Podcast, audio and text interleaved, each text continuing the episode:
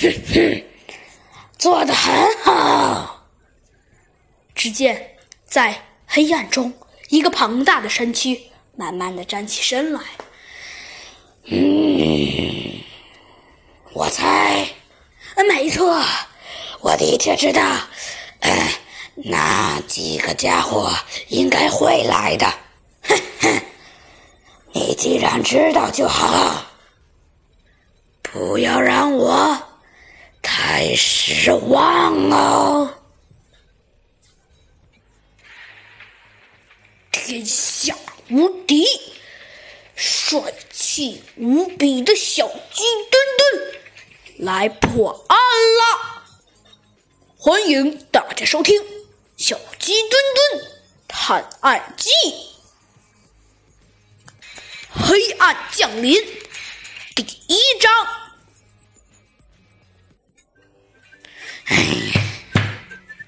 只见猴子警长用力的把手敲在了桌子上。小鸡墩墩实在是看不下去了，他走到了猴子警长身边，拍了拍他的背，说道：“哎呀，好了，猴子警长。对了，我给你买了根大香蕉，你要吃吃吗？”猴子警长摆了摆手，没有回答小鸡墩墩。小鸡墩墩非常知道猴子警长心里在想些什么。小鸡墩墩无奈地摇了摇头，说道：“行了，行了，猴子警长，我们去找兔子警长不就是了吗？”猴子警长叹了一口气，把他的椅子转到小鸡墩墩这边，一只手撑着脸，一只手玩着他的铅笔。哎，小鸡墩墩，哼，你每次都把事情想的那么好。你知道破坏者联盟？我当然知道他们有多厉害了呀！小鸡墩墩赶紧接话道：“再说了，这次弗兰熊也跟着我们一起去，就不用害怕了。”哎，是啊，小鸡墩墩，我看你每次去破坏者联盟那里，不吓死也得吓个半死啊！哼，猴子警长，有你这么说别人的吗？小鸡墩墩一脸的不耐烦。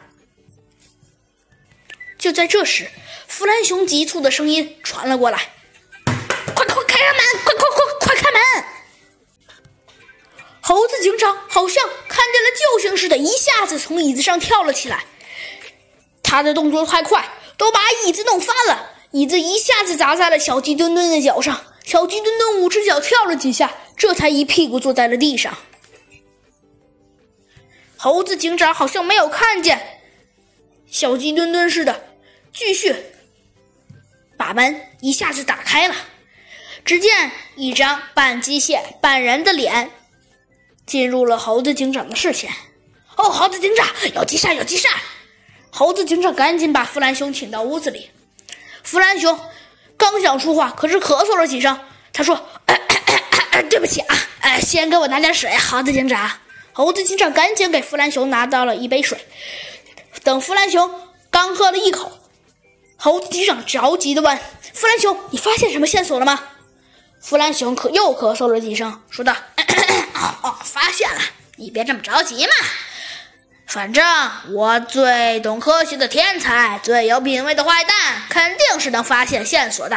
你看这里，只见弗兰熊的眼睛里闪出了几个数字的密码，然后在猴子警长、小鸡墩墩和弗兰熊的面前出现了一道蓝色的印记。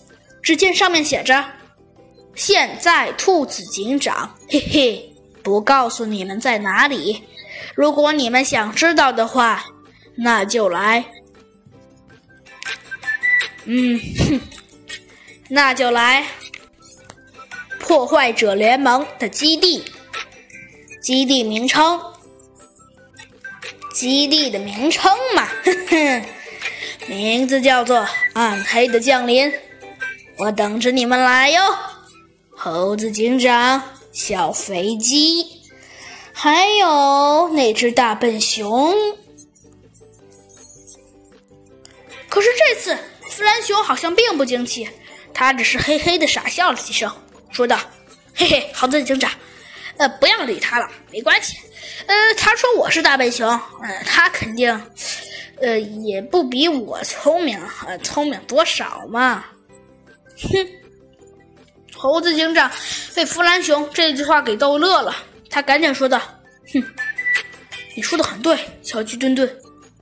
那我们赶紧走吧。”只见猴子警长一撩警服，大声说道：“哼，没关系，那就让我们会会这个黑暗降临的基地吧。”